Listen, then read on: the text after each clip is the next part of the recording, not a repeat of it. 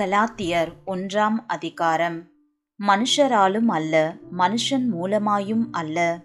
இயேசு கிறிஸ்துவினாலும் அவரை மரித்தோரிலிருந்தெழுப்பின பிதாவாகிய தேவனாலும் அப்போசலனாயிருக்கிற பவுலாகிய நானும் என்னுடனே கூட இருக்கிற சகோதரர் எல்லோரும் கலாத்தியா நாட்டிலுள்ள சபைகளுக்கு எழுதுகிறதாவது பிதாவாகிய தேவனாலும் நம்முடைய கத்தராகி இயேசு கிறிஸ்துவினாலும் உங்களுக்கு கிருபையும் சமாதானமும் உண்டாவதாக. அவர் நம்மை இப்பொழுதிருக்கிற பொல்லாத பிரபஞ்சத்தின் என்று விடுவிக்கும்படி நம்முடைய பிதாவாகிய தேவனுடைய சித்தத்தின்படியே நம்முடைய பாவங்களுக்காக தம்மை தாமே ஒப்பு கொடுத்தார் அவருக்கு என்றென்றைக்கும் உள்ள சதா காலங்களிலும் மகிமை உண்டாவதாக. ஆமேன். உங்களை கிறிஸ்துவின் கிருபையினாலே அழைத்தவரை நீங்கள் இவ்வளவு சீக்கிரமாய் விட்டு வேறொரு சுவிசேஷத்திற்கு திரும்புகிறதை பற்றி நான் ஆச்சரியப்படுகிறேன். வேறொரு சுவிசேஷம் இல்லையே. சிலர் உங்களை கலகப்படுத்தி கிறிஸ்துவினுடைய சுவிசேஷத்தை புரட்ட மனதாயிருக்கிறார்களே அல்லாமல் வேறல்ல. நாங்கள் உங்களுக்கு பிரசங்கித்த சுவிசேஷத்தை அல்லாமல் நாங்களாவது வானத்திலிருந்து வருகிற ஒரு தூதனாவது வேறொரு சுவிசேஷத்தை உங்களுக்கு பிரசங்கித்தால் அவன் சபிக்கப்பட்டவனாயிருக்க கடவன்.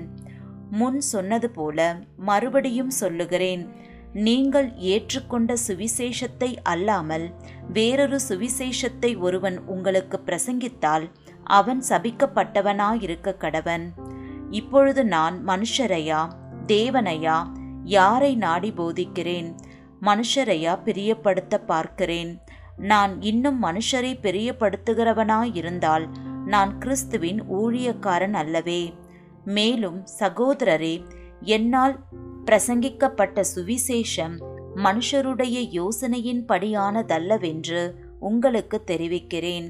நான் அதை ஒரு மனுஷனால் பெற்றதும் இல்லை மனுஷனால் கற்றதும் இல்லை. இயேசு கிறிஸ்துவே அதை எனக்கு வெளிப்படுத்தினார். நான் யூத மார்க்கத்தில் இருந்தபோது என்னுடைய நடக்கையை குறித்து கேள்விப்பட்டிருப்பீர்கள்.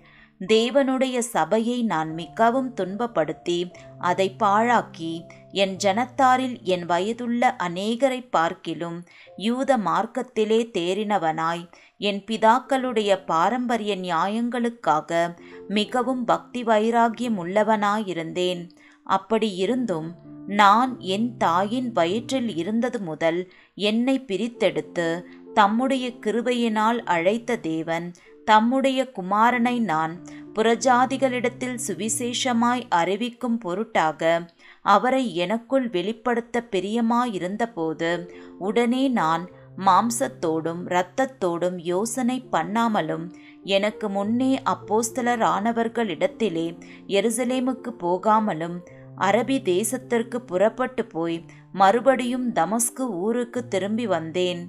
மூன்று வருஷம் சென்ற பின்பு பேதுருவை கண்டு கொள்ளும்படி நான் எருசலேமுக்கு போய் அவனிடத்தில் பதினைந்து நாள் தங்கியிருந்தேன். கர்த்தருடைய சகோதரன் ஆகிய யாக்கோவை தவிர அப்போஸ்தலரில் வேறொருவரையும் நான் காணவில்லை. நான் உங்களுக்கு எழுதுகிற இவைகள் பொய் அல்லவென்று தேவனுக்கு முன்பாக நிச்சயமாய் சொல்லுகிறேன். பின்பு சீரியா சிலிசியா நாடுகளின் புறங்களில் வந்தேன். மேலும் யூதேயா தேசத்திலே கிறிஸ்துவுக்குள்ளான சபைகளுக்கு முகமறியாதவனாயிருந்தேன். முன்னே நம்மை துன்பப்படுத்தினவனே தான் அழிக்க தேடின விசுவாசத்தை இப்பொழுது பிரசங்கிக்கிறான் என்பதை மாத்திரம் அவர்கள் கேள்விப்பட்டிருந்து என்னை பற்றி தேவனை மகிமைப்படுத்தினார்கள்.